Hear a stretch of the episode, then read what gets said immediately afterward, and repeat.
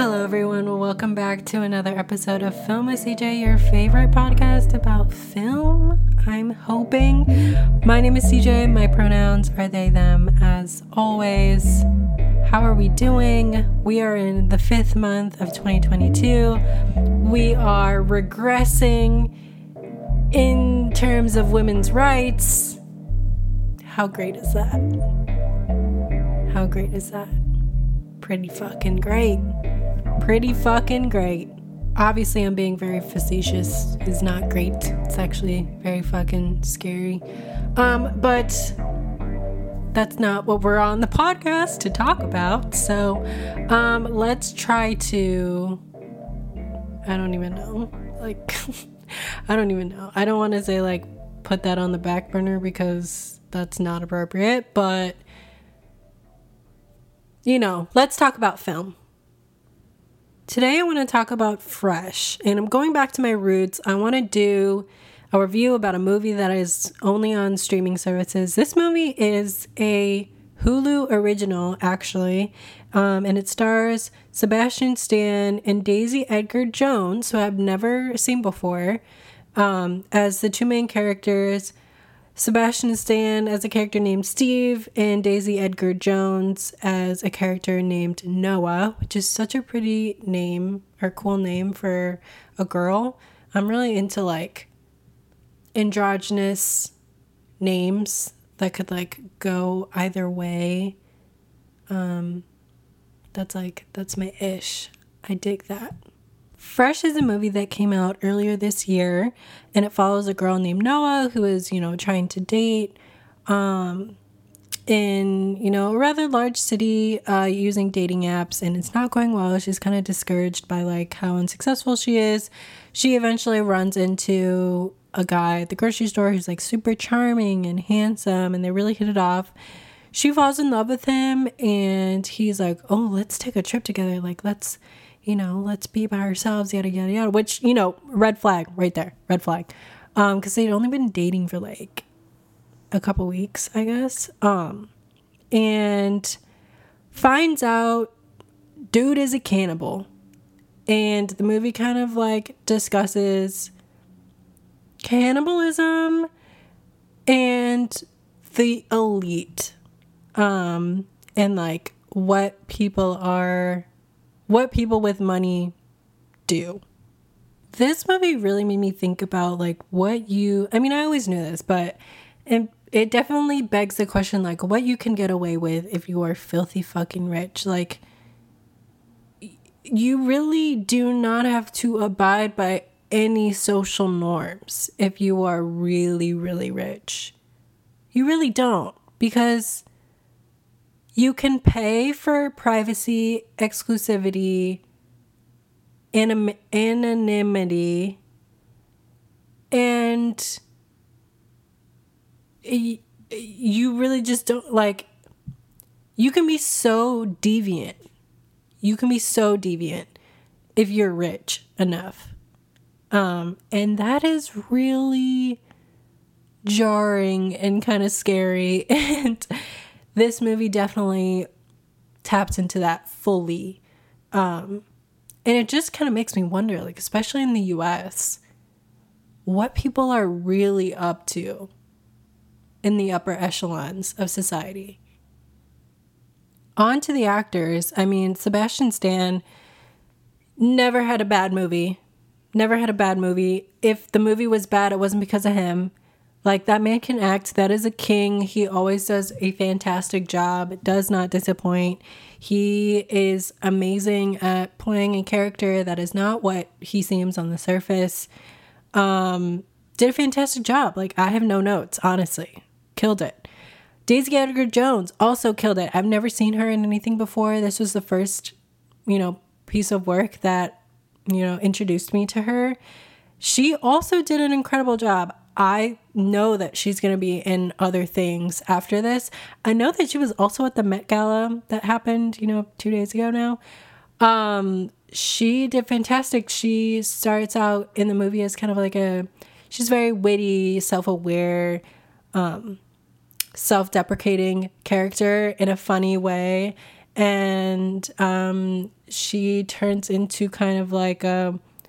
She has to be like a mani- a manipulative, conniving girl to like get out of the situation that um, she's put in, and both of them together like have g- great chemistry, um, and they made a fantastic movie. I will say that this movie, the imagery, the imagery is not for the faint of heart, um, because it does deal with cannibalism. Like, I know that they're not um, using like real human meat in, on set to make the movie. However, they do have some imagery that you know is strongly suggestive considering um, the subject matter and if that is not something that you know that you can handle i would say that this movie probably isn't for you um because it like it even though it's something that i could stomach it, like it did kind of make my skin crawl still and that's the point. Um so i know like if you don't have that kind of i don't even know how to say it but like if, if it's not something that you could potentially stand like i wouldn't watch this movie um because it, it is strongly suggestive in that regard i am also all for hulu doing original works doing more original works. Um honestly they've been they've been hits. Like everything that i have seen that's been a hulu original has been fucking fantastic. And i know that like netflix does that and amazon does that and apple tv does that and hbo max does that um, and hbo max also has really good original films i feel like netflix started doing that and they fucking took that and ran for the fucking hills like everything on netflix is a netflix original now and like I would say 60 to 70% of them are not good. But Hulu, I feel like they were kind of the not the last people, but definitely don't have the most original um Hulu original content out there, but I feel like the ones that they do have have been really good and um I know that they've started to pick up and do a few more now and like I'm a big fan. I'm a big fan. I think my next episode will also be reviewing a Hulu re- original that I really liked. Um, I'm not gonna say it because I want to keep y'all interested, but yeah, I don't know. I'm I'm very excited for like the direction that Hulu is heading, and honestly, I'm not. I don't know if I'm gonna have Netflix like this time next year because I just think that they're going down fucking hill um, so there's that on that. One thing that I didn't like about this movie is it just has, you know, the stereotypical, some of the stereotypical horror movie tropes where it's like, you know, young girl, super naive, um, pretty trusting. I mean, very glaring red flags in the other guy, but she's like so in love that she doesn't see them or she doesn't want to see them or it's just like, you know what, fuck it, I'm just gonna do it because I don't care about my safety. Um, that can be kind of annoying and it gets kind of old, um, especially because that's just a very common theme in uh, horror movies. And I wish like we would just have like a stupid boy a stupid guy in a horror movie, but why does it always have to be the girl who's like the stupid one or the naive one or the ignorant one or the super trusting one? Just kind of annoying. Like, can we see something else? Okay, what are the reviews saying? On Rotten Tomatoes, 81%, 6.7 out of 10 on IMDb, 66% on Metacritic, 4.3 out of 5 stars on Google. Somebody said, There are rare occasions where you are instinctively drawn to watch a movie, whether it be reading the film's synopsis, watching a trailer, or stumbling upon an article. This instinct and desire acts as a giant broom as it sweeps aside your long list of to watch films and torpedoes the movie straight to the top. Fresh for me was one of those films. To be honest, I don't exactly recall the reason it sped to the top, but I do vaguely remember reading something that compared this film to an old favorite, The Human Centipede, a film that made me realize the downward slippery slope of society's desensitization to shock horror and the limitless boundaries of creativity on the subject. Fresh to me feels like it is several stereotypical films that have been brilliantly stitched together. Starting off as a traditional rom com with a girl looking for love in the modern day dating scene, transitioning into a bit of a thriller as she is kidnapped, then going into complete madness with a horrid take of cannibalism. The film does this meticulously and is able to carry an undertone of dark humor, which is very cohesive during the different phases of the film. The acting is both by both the leads in this film, Daisy Edgar Jones and Sebastian Stan, was fantastic. They were convincing and relatable enough, which drew you into the film's core storyline that made you feel for the victims and built up a form of anger and disgust for the villain. To support such a variety of plot twists, the film needed to nail the script and cinematography, and both of these were on point. The language was modern enough to create a sense of connection and authenticity. The camera angles creating a vibe and move, mood that is visually aesthetic and engrossing for the viewer. The only negatives of this film, and very common for the horror genre, would manifest in the in the last 10 minutes the ending seemed anticlimactic and very lackluster. After such a phenomenal build-up, the last few scenes failed to satisfy the emotion created throughout. With far too many why would you do that moments, it lost what it created within a few seconds.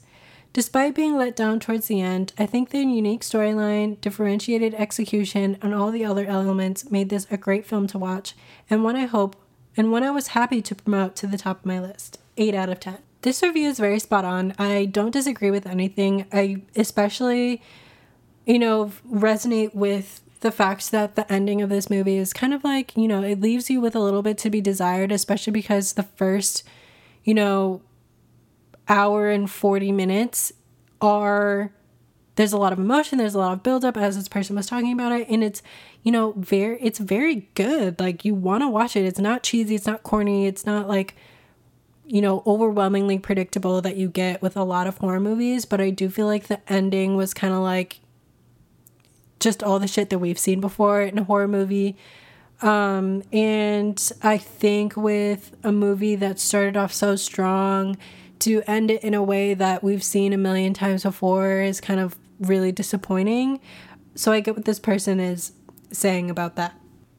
Someone else said, Well, that took a turn. Firstly, imagine how much money Steve would have made off of Sheila from Santa Clarita Diet. Fresh is not what I expected. It's not a comedy, and even though it's quite gory, I can't call it a horror either, but that's the nearest genre you could give it.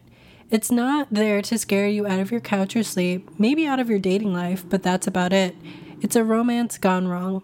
I like how it combines two of my favorite genres because I'm a sucker for lovey dovey movies, but then it takes a turn. The first part of the movie is quite normal, girl with an inauspicious dating life, to say the least, meets a seemingly nice guy and they hit it off. A meet cute. The opening credits roll in after 30 minutes as if to signal the end of that and start of something else. A 30 minute intro. I guess it's the hopeless romantic side of me that led me to believe for a split second that this was going to turn into a rom com.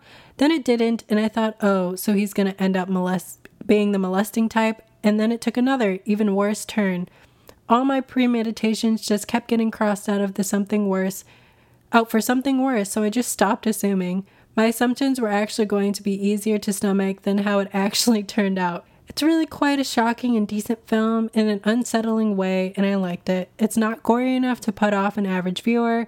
It somehow sits on the edge where both horror fan and non-fan could enjoy the movie. I think they should be I think there should be a genre for movies like this one, like Promising Young Woman or The Invisible Man, which I did love but didn't find it frightening enough to call it a horror. And this definitely isn't a comedy. I don't know why it's described as such. It's uncomfortable to watch, yet entertaining at the same time because it doesn't let itself become unwatchable, which it easily could have been. And I think it's exquisite directing. Give this movie probably like a 7.5 out of 10. I enjoyed it. I enjoyed the acting. I thought the ending could be better, but don't we all wish that pretty much all horror movies had better endings?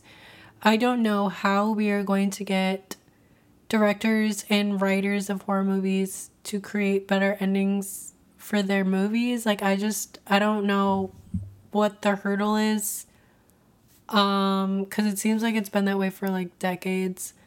Um, but yeah, could have been better at the ending, but overall, really enjoyed it. Enjoyed the little nuance of it, and I think it was done well from a cinematography standpoint. Um, and like, you know, a camera angle and casting standpoint was also done well. This is not a movie that like needs a necessarily extravagant or like particularly unique wardrobe. It's just like literally everyday people uh, type thing. So yeah, I enjoyed it. I recommend you see it. It's on Hulu. It's a Hulu original. Came out earlier this year. Um, so go watch it if you feel inclined.